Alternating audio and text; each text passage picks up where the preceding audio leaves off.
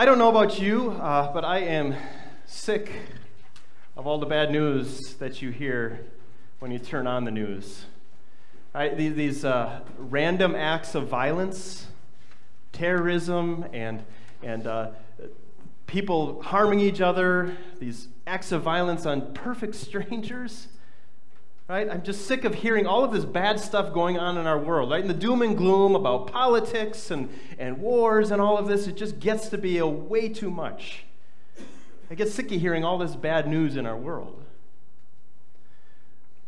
And you can ignore some of that to a point, right? You can turn off your TV, I suppose. You can not go online. You can, you can, you know, cancel your subscription to the newspaper, right? And you can live a rather ignorant life and pretend that all those things aren't happening out there. And, and day to day, those things probably a whole lot don't affect you. But that doesn't stop bad news from coming, does it? Because bad news comes right to you. Bad news affects every day of your life, doesn't it? When you get that car repair bill that's going to cost a small fortune, right? But you need that car to get back and forth to work.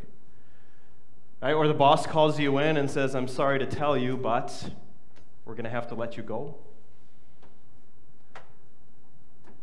Or you're sitting in your doctor's office and they say there's really not a whole lot more we can do. We can try chemo, I guess. Or you get news that your mom is being placed in hospice care in just as maybe a week or two. This bad news comes right into our lives, and you can't stop it, right? And I kind of get sick of it after a while, don't you? Just bombarded with bad news. And, and this bad news is sickening, not just because it impacts my life and it, and it you know, affects me in my everyday life and it affects the people around me, but it's a constant reminder it's a constant reminder of the sin that resides within me, that, that all of this brokenness and sadness and loneliness and, and despair in this world is a result of sin coming to this world that, that resides right here within me. And that there's nothing I can do about it myself. And that, that realization that I have to stand before a holy God someday. And how am I going to answer for myself? What am I going to say about all these sins that I carry and all the people that I've hurt and all of the, the evil thoughts that have gone through my mind for all those bad things that I've done that, that no one else saw but God did? Right? The bad news in this world and in my life is a constant reminder that sin is all around me and within me. And for that sin, God says, the Holy God says, there's punishment. How about that for a joyful Christmas morning message, right? Right, but it's reality, isn't it? This is this is life. This is real life. And the people of Isaiah's time were faced with bad news too. Uh, this is nothing new in our world. You go back 2,700 years to the time of Isaiah, and they were getting bad news. Bad news that because of their sin, because of their disobedience to their faithful God, destruction was coming. God sent many prophets to his Old Testament people to say, I made you my chosen nation. I chose you to be my very own, and I blessed you. And I took you from being just a small family to being an entire nation, to bringing you into a promised land flowing with milk and honey. I promised that through you I was going to bless all nations, that through your line a Savior would come. I continue to provide for you every day, but yet you worship other gods yet you deny me. And because you don't heed the warnings of the prophets, you're not repenting, destruction is going to come. And it was no one's fault but their own. Bad news. Bad news that destruction's going to come and it's all because of what you have done. But yet, in the midst of delivering this bad news, Isaiah brings some good news. That when the point seems that all hope is lost, at the point of despair, there's good news for you to hold on to. Good news that God will not abandon you. Good news that God is still faithful even when you are not. Good news that God will still keep his promise, that you will be his chosen nation, and from you, that chosen, promised Messiah will come. Good news in the midst of bad news. Don't you want that too? Right? In this world of bad news, as we think about the events that go on in our world, in our own lives, right in our own hearts, don't we long for good news too? If you were here in church last night, or sitting in a different church last night, you undoubtedly heard those words. Those words spoken about 2,000 years ago of an angel to a small band of terrified shepherds who came and said, Tonight I bring you good news of great joy that will be for all the people. Today, in the town of David, a Savior has been born to you. He is the Messiah. He is that one promised from long ago. He is the Lord. This is God Himself coming to rescue His people.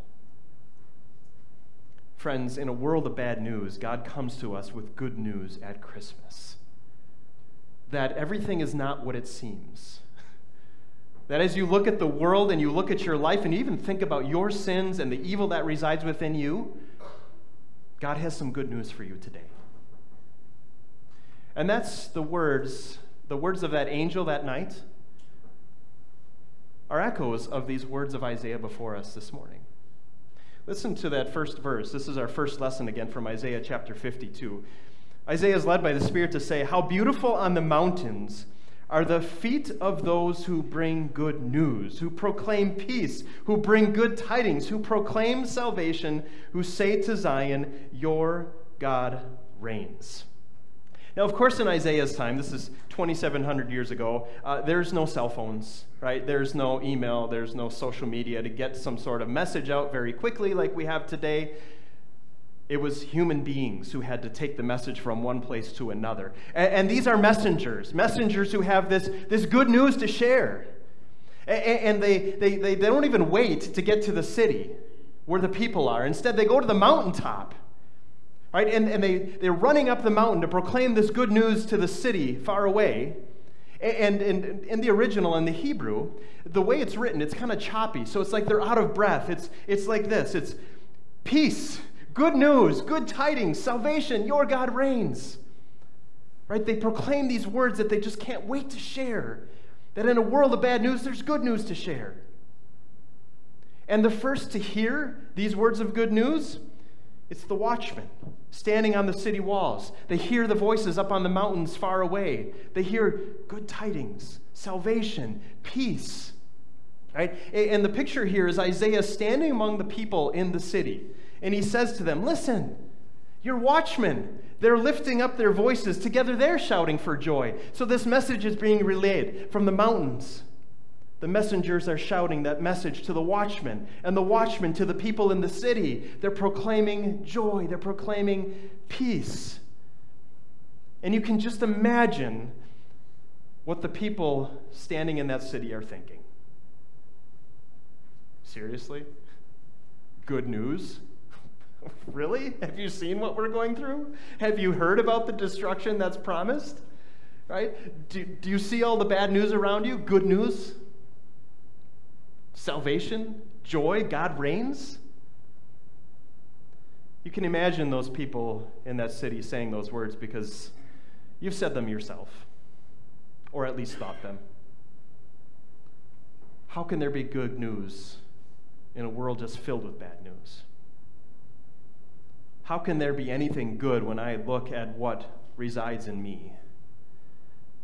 What do I have to be joyful about on a day like today? God reigns? Really? Look at the world around us. Salvation? Where is it? And so Isaiah, responding to the people, says, he goes on and says, When the Lord returns to Zion, they will see it with their own eyes Burst into songs of joy together, you ruins of Jerusalem, for the Lord has comforted his people. He has redeemed Jerusalem. Here, Isaiah is already talking as in past tense. That the Lord has already comforted his people. The Lord has already redeemed Jerusalem because what Isaiah is bringing out is that God is a God of his word. He is faithful. He keeps every promise. And so if God says he's going to do something, it's already as good as done. Even before that destruction comes, comfort is promised. Even before they will see that devastation, redemption is promised. That God would not leave them, that God would keep his promises to them. You can have joy even in the midst of your suffering, even in the midst of not knowing what is to come, because your God is faithful, because your God will keep his promises. And then he goes on. He says, How do you know that this is going to happen? How do you know that the Lord is going to redeem Jerusalem? How do you know that comfort is coming? He says in verse 10, He says, The Lord will lay bare his holy arm in the sight of all the nations, and all the ends of the earth will see the salvation of our God. This picture of, of the Lord baring his holy arm, kind of picture like rolling your sleeves up and getting to work. Right? I'm ready to do this. And that's what Christmas is all about. The Lord rolls up his sleeves and gets to work to fulfill every one of those promises that he made in the Old Testament, the hundreds of prophecies that that Messiah would come to give his people hope and peace and comfort, were now coming to fulfillment. And what a way the Lord bares his holy arm, right? Not in a way we'd expect with a baby lying in a feeding trough through a bloody cross, through grave clothes folded up in an empty tomb. The Lord bares his holy arm and comes and accomplishes salvation for his people. The Lord himself takes on flesh and comes and lives under the law to live that law perfectly that you and I cannot. That when that time had fully come, God sent his son to be born under that law to redeem those under the law, to set us free from that law. That we are not burdened by it anymore, but we have been set free. The Lord bared his holy arm as he goes to a cross and allows himself to be nailed there and to suffer hell, to be forsaken by his heavenly Father so that you never have to be. So that you can know peace with God right now.